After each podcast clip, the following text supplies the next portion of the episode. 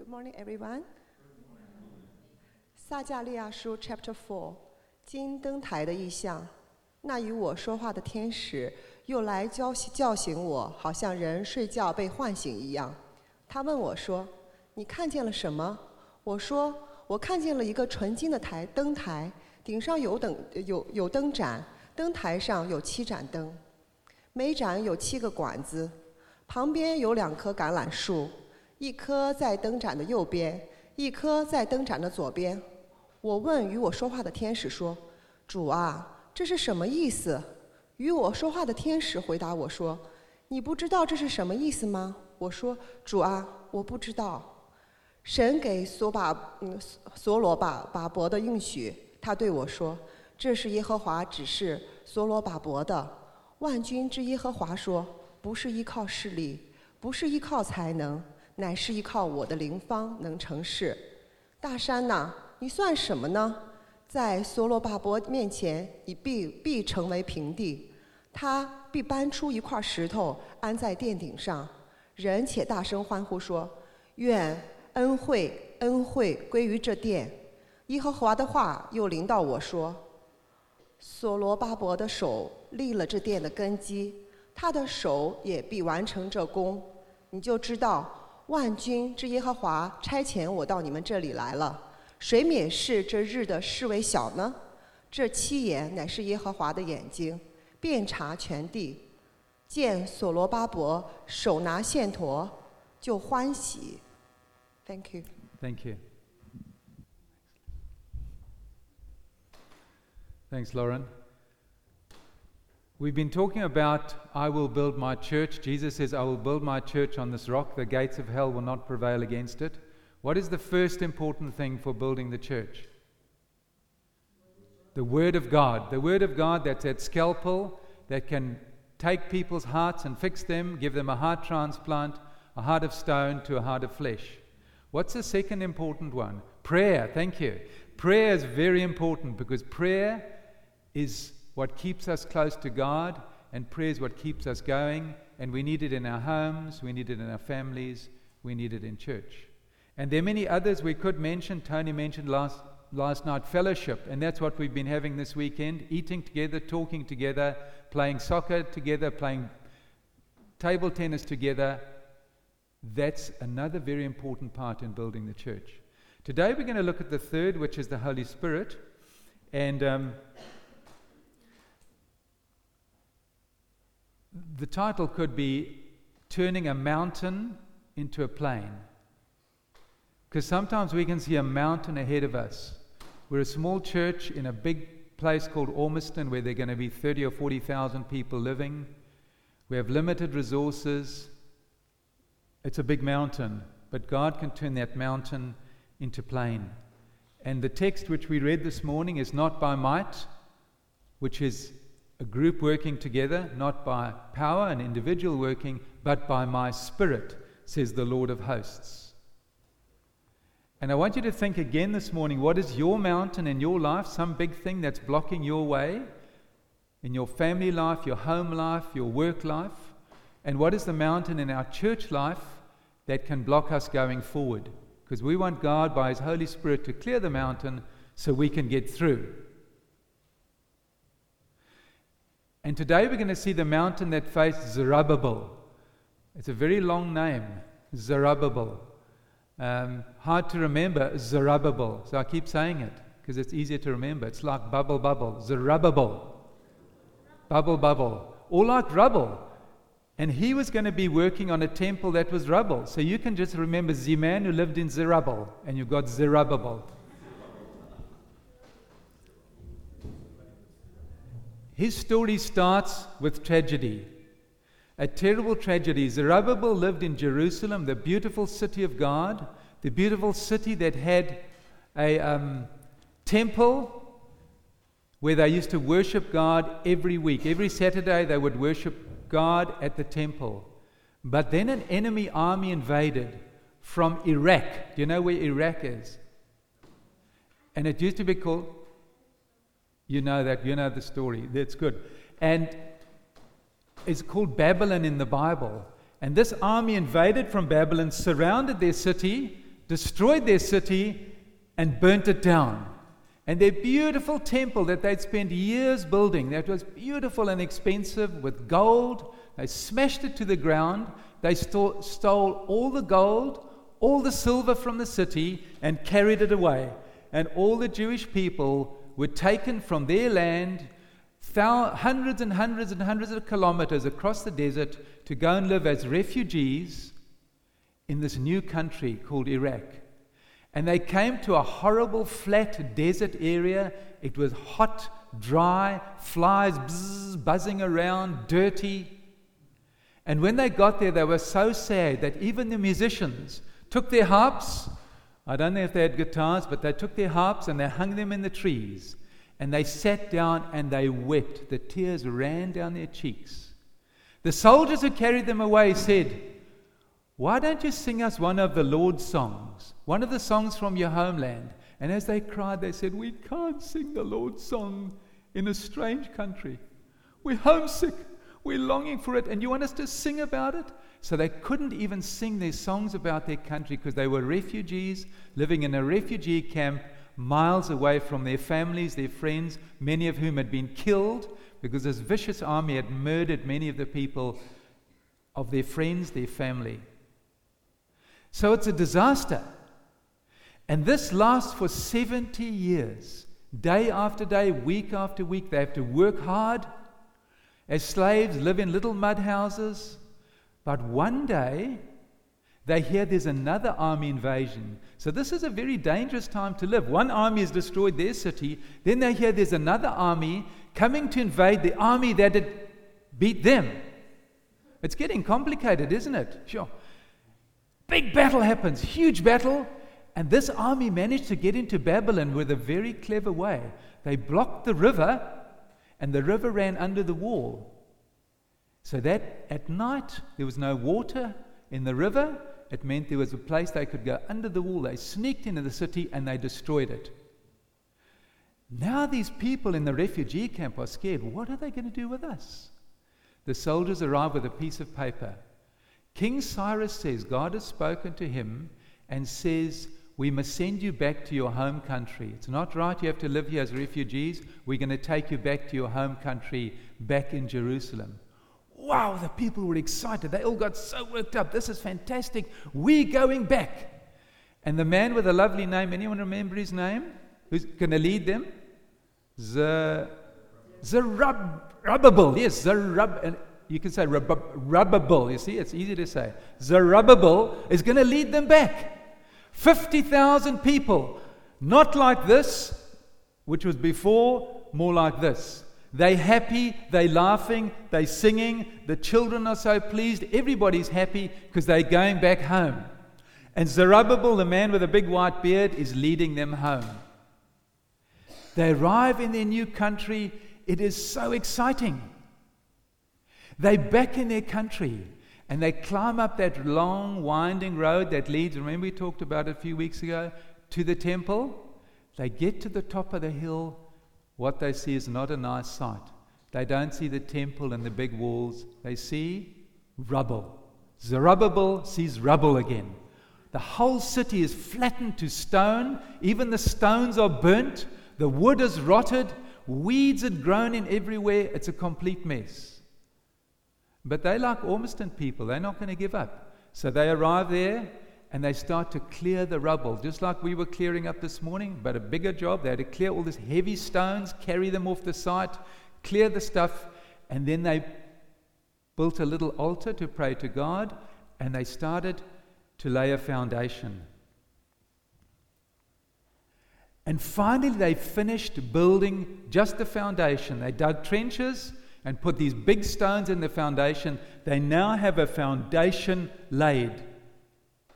And it's a wonderful ceremony. You hear the trumpets start to blow, then the cymbals start building up, building up, building up. And then the choir starts rumbling like a giant waterfall, getting louder and louder and louder. And they say, singing to the Lord, He is good, His mercy endures forever. After 70 years, We're back from the refugee camp. We're in our own country and we're building our own temple. This is so exciting. A new start. The small group is building up the new temple.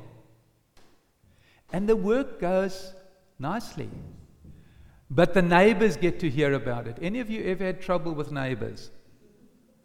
I think quite often. They had trouble with the neighbors. They didn't want them building a temple here. So they complained. They just kept working. They tried to join them to help them, but they really wanted to actually ruin the whole project. Didn't work. They tried by force, it didn't work. Finally, they tried the one solution they knew they would work. They wrote to the government. And the neighbors wrote to the government and said, We are complaining about these new neighbors. They're very noisy. They machinery going all the time. They're building. Please get rid of them. And you know what? They are troublesome people. You look in your records and you will see that these people never pay tax and they always rebel against the people that are there. So this message goes hundreds and hundreds of kilometers all the way back to Iran, where the new king is. And the king who did the original letter has died. And there's a new king, and he hasn't heard about this. So he reads this, and they say, Look in your notes, these people are very troublesome. So he gets out the records, and the man starts looking through the notes. Let's see, are they trouble? Yeah, he just reads. They had a rebellion and another rebellion, and then they didn't pay their tax. Now, there's one thing politicians like. You know what their favorite thing is? Tax. They love tax because they can take your money. They love it. They can just help themselves to your money. And they need that money to do all sorts of things, but some of them like to take a bit more. And this king liked to have lots and lots of tax because he had to build lots of monuments. And politicians like to build big monuments, especially to themselves. And so this king starts building, and he says, No, no, no, this is a problem. Stop the building. So the message comes all the way back Months and months it takes. Stop the building. So they have to put their tools down. They'd started, they'd even started having sacrifices among all the rubble. Now they've got to stop the building completely. It is now 16 years later. Zerubbabel sits there among the ruins. He looks at big, the foundation that was laid, overgrown with weeds. He looks at piles of stones. He looks at the wood they brought all the way down from the forest, rotting. What has happened to my dreams? What has happened to our big hopes, our vision for the future, our plan to build a wonderful temple for God? It's all crashed. It's all gone. It's finished. He's disappointed. And maybe today you're feeling disappointed. Your hopes, your dreams, what's happened to them? They've crashed. Where are you? Well, listen, God has a plan for him, and the plan for him can help us in our dreams and hopes today if you feel your hopes and dreams are gone. And the way God is going to help him is with the prophet Zechariah. Zechariah starts off, and what is the first thing he's doing? If you've got your Bible open, what is the very first thing Zechariah is doing? The very first thing. Zechariah 4, verse 1. An angel comes to him, and what is Zechariah doing? He's sleeping. So there's Zechariah who's fallen asleep. He's seen so many visions, he's tired, he's fallen asleep. The angel comes to wake him and says, I want to show you a vision. I want you to have a look at this vision that I've got for you. And he said, Look at that vision. What can you see? And Zechariah is still rubbing the sleep out of his eyes and yawning and trying to get. And he looks and he sees the vision. And the vision he can see is of a candlestick, a lampstand, and it's got seven branches. And the seven branches are not joined together nicely, they're all beaten out of one solid piece of gold. Beautiful candlestick, just like the one they used to have in the temple that was destroyed. So the angel is saying there is hope. That candlestick, that lampstand is going to work again. As this happens, he notices something that he can't work out. It's something like he's never seen before because he knows how they normally work that lampstand. What they had is they had a farmer would plant olives, he would grow the olive tree, Then, when the olives were ripe, he'd get a big stick and hit the branches. When he hit the branches, the olives would fall onto a little blanket. He would carry the blanket off and he would press the olives to make olive oil. Then he'd take his bottle of olive oil and go off to the priest and sell it to the priest. The priest would then have a shower, put on his white uniform, go into the temple, and then he would go into the temple and he would pour the oil into those seven little lamps so the lamp didn't go out. God had said those lamps must never go out, they must burn day and night all the time. So the priests were always very scared and they worked very hard to keep that oil full so the lamps never went out. Very labor intensive, lots of people working very hard to keep it going. But he looks at this and this is different to anything he's ever seen. This is what he sees. Now, can you understand this? This is the lampstand here, so that we can understand. And it's got seven branches, it's on a big stand, and there's the bowls full of oil, and then the oil burns, and there's the flame. Quite easy to understand. But what are these olive trees doing here? What are these pipes doing here? And what is this big bowl? The angel says, Zechariah, do you understand what you can see? He says, Not really. I, I don't know. Tell me what it is. I've never seen a lampstand like that attached to two big trees and pipes and a bowl on top. For those of you who engineers or architects, we've done a simple drawing. And the simple drawing shows how it works. There's no farmer. There's no one knocking the olives down and pressing them. Somehow, magically, these olives are turned into olive oil the olive oil runs down the pipe into this big bowl, which is a reservoir. It sits in that reservoir, and the one on the other side does the same. Magic olive oil flows through it down the golden pipe, and then the golden oil just rests in this reservoir. And then you see there's seven pipes leading to the seven lamps. So every time the oil gets a bit low in this one, what happens? it it flows down by gravity to fill up. So this never, the lights never go out because every time the oil's running out, more gets fed to it from the top and goes all the way through. It's like a fully automated, automatic lampstand. No human hands involved, no people working, all by some magic, the lamp burns and everything is fine. Again, the angel says to Zechariah, Do you understand what you're seeing? He says, No, this is very difficult to understand. And his answer is very simple. He says, Not by might, nor by power, but by my spirit, says the Lord of hosts. God is saying, you are trying to do all, all, the hard work yourself. Your farmers are working hard to grow olives. Your priests are working hard. The people who press the oil are working hard. The priests are having to run in and out to make sure it's not going out. He says, No. The Holy Spirit is there to make things work, to make the whole system run.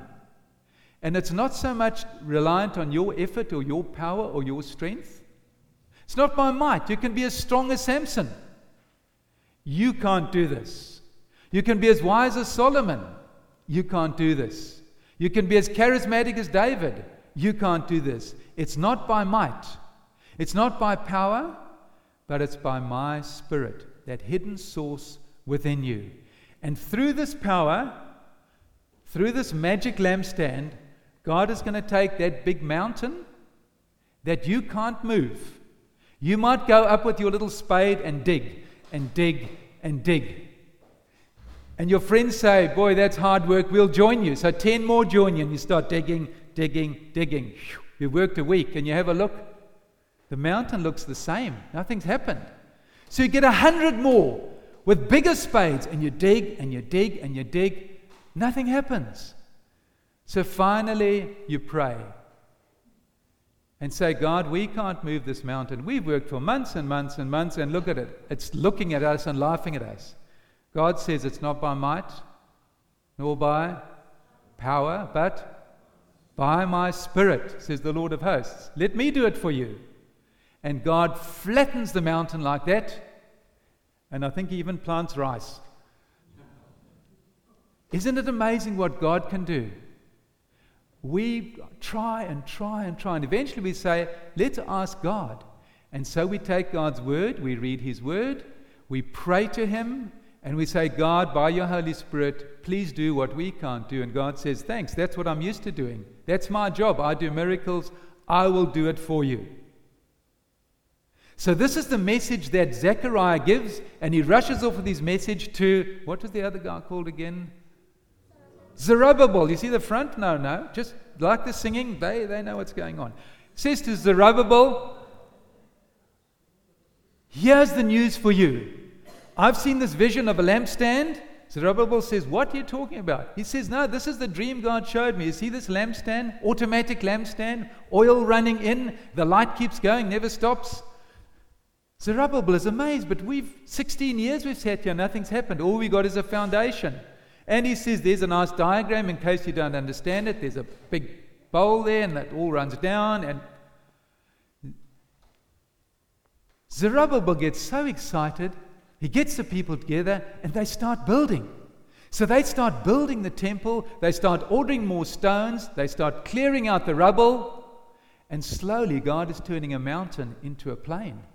And, and they start to work. And they start measuring and cutting and chiseling and fitting in the stones. This man over here is doing a great job. He's got the wall built up this high. They've got a special lift that pulls up that stone to get to the next level. These men are measuring the stone to make sure it'll fit, telling him chisel a bit more so it fits in nicely. The place is humming. How do you think the neighbors feel? Neighbors are not happy. So, what do they do? What do you think they're going to do? They're going to write a letter to the government. So, off goes the letter to the government. And they say to the government, This is terrible. These neighbors are now doing the same thing again. And you must hear the ching ching of those chisels all the time, and it's annoying, and they don't pay tax. But what's happened is the king that sent that letter back, what do you think's happened to him? The king that stopped the building 16 years ago, where do you think he is? He's dead. He's died. So the king has died. Now we've got the middle row as well. the king has died. And he doesn't know about them stopping the building. So he looks at the records. He doesn't see the bit about stopping the building, but he sees the original, very first letter that was sent over 70 years ago that said, God has said I must build a thing. And he says, Of course they can build, because I've got a letter, an official document that says, You must build this temple. And I will give you money to build the temple. So he sends a letter back to these neighbors, and he says to the neighbors, don't stop them building. They must build it, and you must give them money. I love that part. Not only must they stop annoying them, they must actually pay money to build a temple they don't like. I think God is wonderful the way He moves mountains and He gets the neighbors to help pay for it. I think that's a, fascinating what God does. Sorry? Mexico is going to pay for it. what verse in the Bible is that?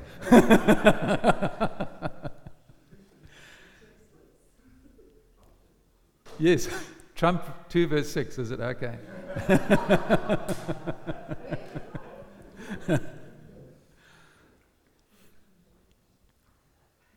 so they built and they built and they built.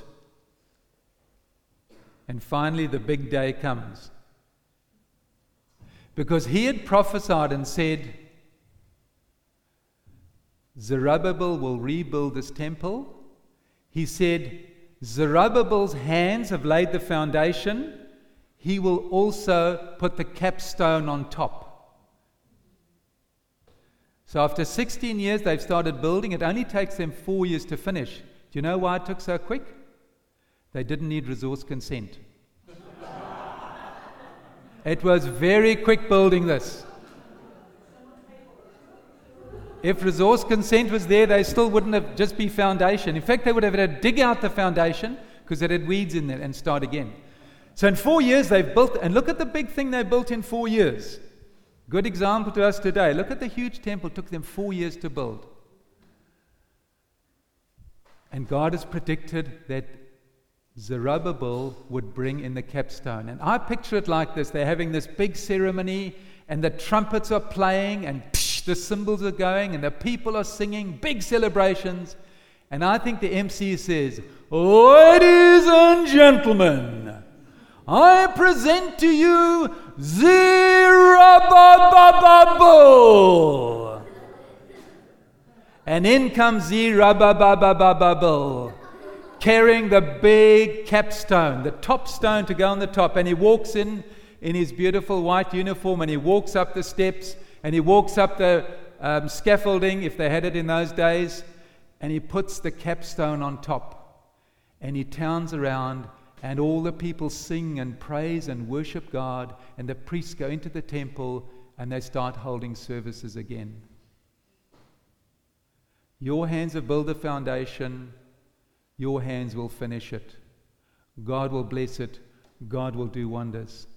And so we need God's word, we need prayer, but we also need the power of the Holy Spirit because we need the energy.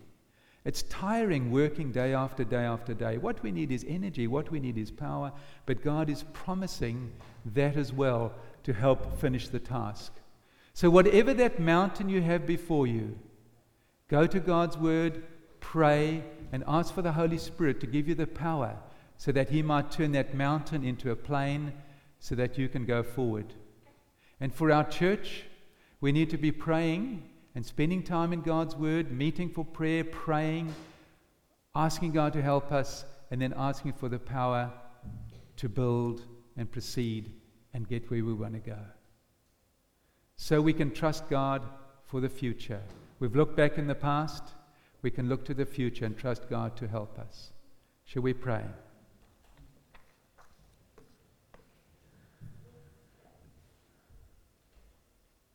Lord Jesus, thank you that 2,000 years ago you said, I will build my church and the gates of hell will not pre- prevail against it.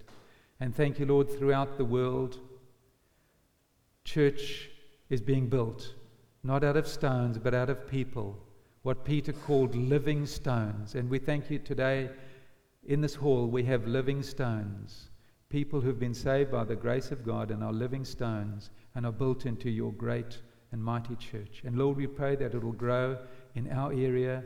We pray for Ormiston. We pray for the surrounding areas that more stones will be added to your great and wonderful church. We pray this in Jesus' name. Amen.